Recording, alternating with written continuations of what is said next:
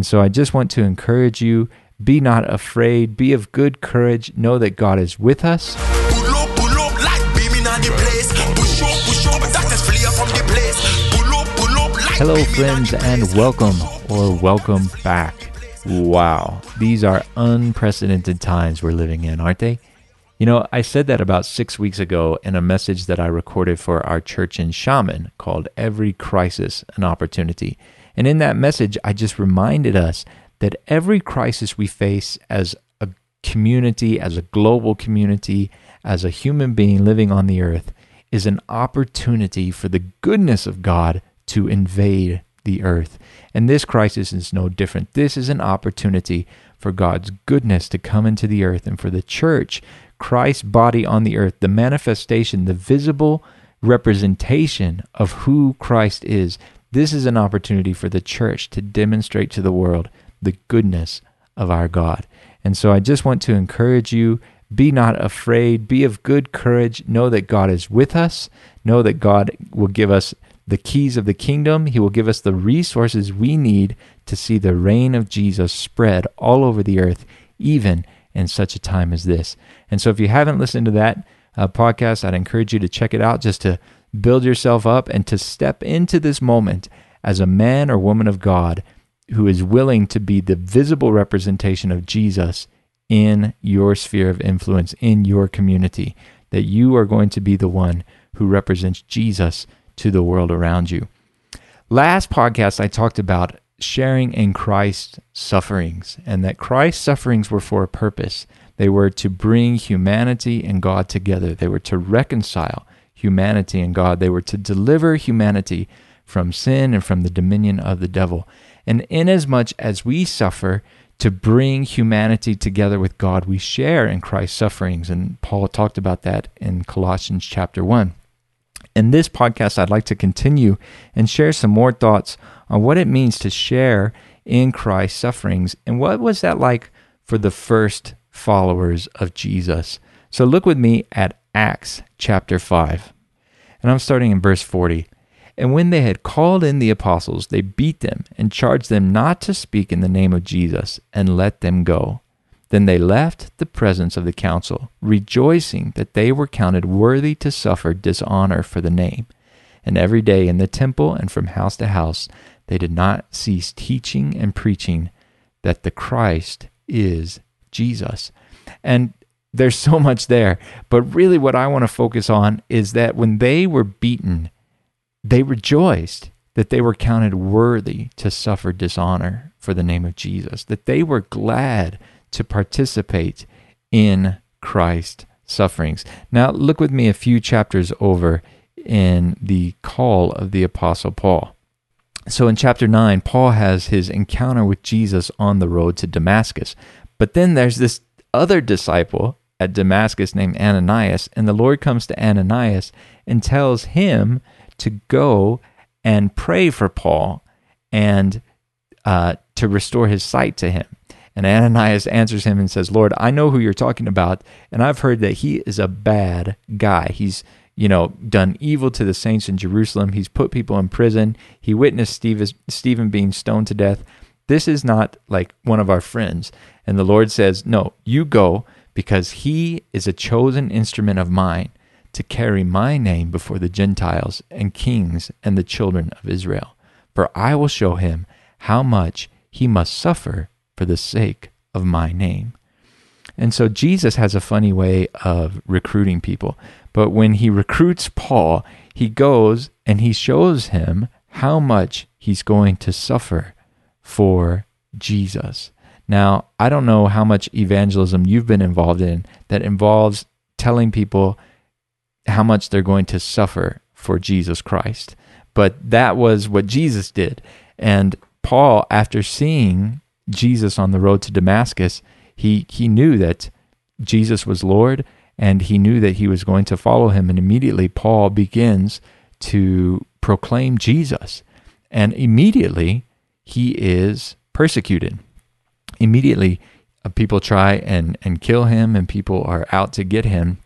And that is the way it is for the rest of Paul's life. And yet, Paul rejoiced in his sufferings. We looked at that in the previous podcast that Paul said he rejoiced in his sufferings, that Paul called them uh, just a momentary light affliction, that they weren't even worth comparing to the glory that was to be revealed.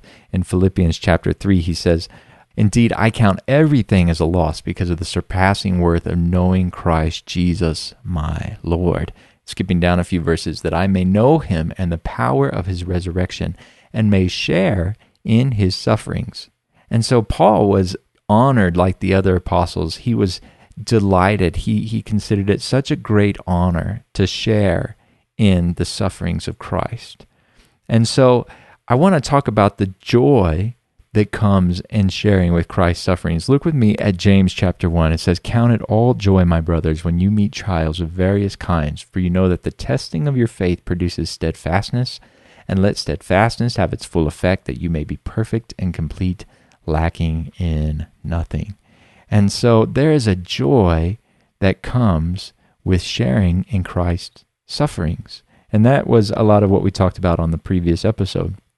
But I also wanted to offer the perspective that suffering is not to be sought out for its own sake. That there's nothing good about suffering for suffering's sake. Christ didn't seek suffering, Christ sought the will of God. And when the will of God involves suffering, he was willing to drink that cup, but he didn't want to. He said, Father, let this cup pass from me the Bible says that he despised the shame of the cross, but that he endured it for the joy set before him, it says in Hebrews 12 12. So Christ wasn't just out to suffer for suffering's sake. In fact, Jesus said, when you're persecuted in one place, move on to the next place. He didn't say, when you're persecuted, just stay there and let them persecute you. So it's okay to move away from suffering unless God is inviting us to step into it with Him and to walk through it with Him. But suffering isn't to be sought for suffering's sake. Suffering is to be sought when it's a part of God's will to help more people know the good news of Jesus, to help more people enter into the reign of Jesus, to allow the goodness of God to spread all over the earth and to enter into people's lives. That is the suffering that is sharing in Christ's sufferings. And so we see that uh, when Paul and Silas were in prison, listen to this. This is Acts chapter 16. And Paul and Silas have been arrested because they cast a demon out of a girl who was a slave, and her owners had been using this demon possessed girl to do fortune telling. And they were upset when they saw that they couldn't use this girl to make money anymore. And so they put Paul and Silas into prison in uh, Philippi. And it says in verse 25 About midnight, Paul and Silas were praying and singing hymns to God, and the prisoners were listening to them. And suddenly there was a great earthquake, so that the foundations of the prison were shaken. And immediately all the doors were open, and everyone's bonds were unfastened. And so the suffering that God calls us into is a suffering that, first of all, is part of His will. It's, it's not suffering for suffering's sake, it's suffering for the sake of allowing more people to know the good news of Jesus. And second of all, there's joy in that suffering that we see both in the epistles described and we see it in Acts lived out by those first disciples.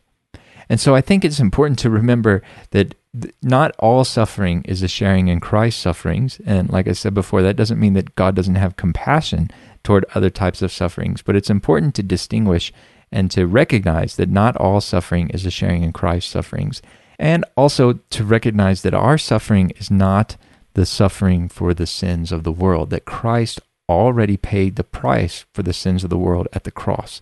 Our suffering, when Paul says, I make up what is lacking in Christ's afflictions for your sake, our suffering is a participation in the mission of God to let His glory fill the earth, to bring the gospel to more people, to allow more people to know the joy of having Jesus as their king. And I just want to say a short word of warning because there are people in this world, there are people in the church, there are leaders in the church who will ask the people in their churches to suffer not for the sake of the kingdom of God, not as a participation in Christ's sufferings, but to suffer for the sake of their own agenda or for the sake of their own ambition. And so there are leaders who will ask other people to make a sacrifice and paint it in um, the sufferings uh, uh, that it's a godly thing, that it's a noble thing to share and suffer for Christ, but it's not actually the the call of God inviting people to lay down their lives for other people. It's a leader who is manipulating people and asking them to suffer when maybe that leader himself is not suffering. And so that's just something to be aware of as we live in this world. You know, Paul warned the elders at Ephesus that there will be people who come in like wolves into the church. He says in uh, Acts chapter 20, he says, I know that after my departure, fierce wolves will come in among you, not sparing the flock. So there are people in the church who come in to manipulate people, to hurt people, to take advantage of people. And so we should be attentive to that. We should be aware of that and protect ourselves against people who would try and manipulate us and ask us to suffer for their beha- on their behalf or to suffer to suffer for the sake of their agenda or to sacrifice for the sake of their agenda rather than a true participation in the sufferings of Christ where uh, it's God inviting us, God calling us to lay our lives down, to bring the gospel to more people, to serve more people, and to truly uh, suffer with Christ and not just uh, suffer for the sake of this leader's agenda. And so, as we think about suffering in these times, again, this was uh, the word that I felt like God gave me for 2020 back in December 2019, before any of this coronavirus stuff had even really reared its ugly head. But as we think about sharing in Christ's sufferings, I would invite you to consider where God is asking you to lay down your own life for the sake of others and to recognize that that is one of the most satisfying, valuable things we can do in life.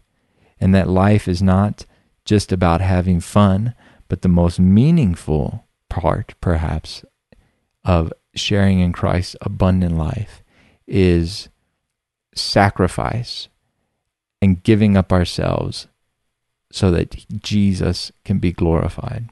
And there's great joy in that. And it's not uh, it's not a depressing, sad thing. It's a joyful thing. So may God give you wisdom not to go out and suffer for suffering's sake, not to go do something foolish, not to go and suffer because of sin or unrighteousness, but may God give you wisdom as He calls you to share in Christ's sufferings, to consider others better than yourself, and to participate in the way that Jesus has served all of humanity and laid his life down and gave his life as a ransom for all of our lives.